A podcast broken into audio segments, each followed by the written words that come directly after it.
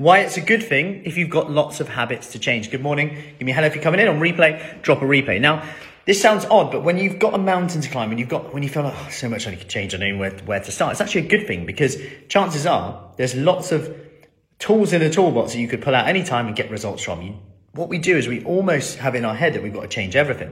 And in our kickstarts where we get people started, we often say, well, you know, what's one habit you're willing to change right now? So at the start of our Kickstart program, comment below of Kickstart if you want more information. We'll go, what's one habit you're willing to change and you feel like you should change right now?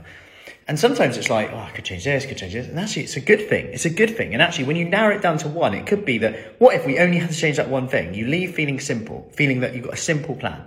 Food, fitness, focus, three elements, three things that if I do, can make a massive difference. And we see this week on week.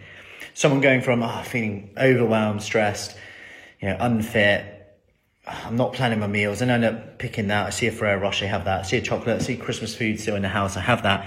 It's like feeling rubbish to go, you know what, I did a session, feeling great, feeling fit already. How can one session do that? I'm feeling more in control of my food because I want to eat better now. And that's the great thing about it. When you're overwhelmed and you feel like you've got a lot to change, you might be able to get great results from changing one little thing. And actually, you're going to see better results. You don't have to change. You don't have to look as much to what to change. And that's a good thing. And actually, if you've got more to lose, as you know, oh, I've got so long to go, such a long journey. The great thing is, you're probably going to see results quicker.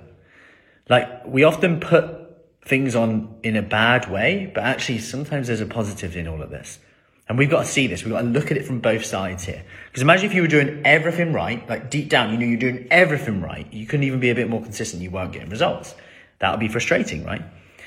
So consider that today. Any questions, let me know. Have an awesome day. Take care.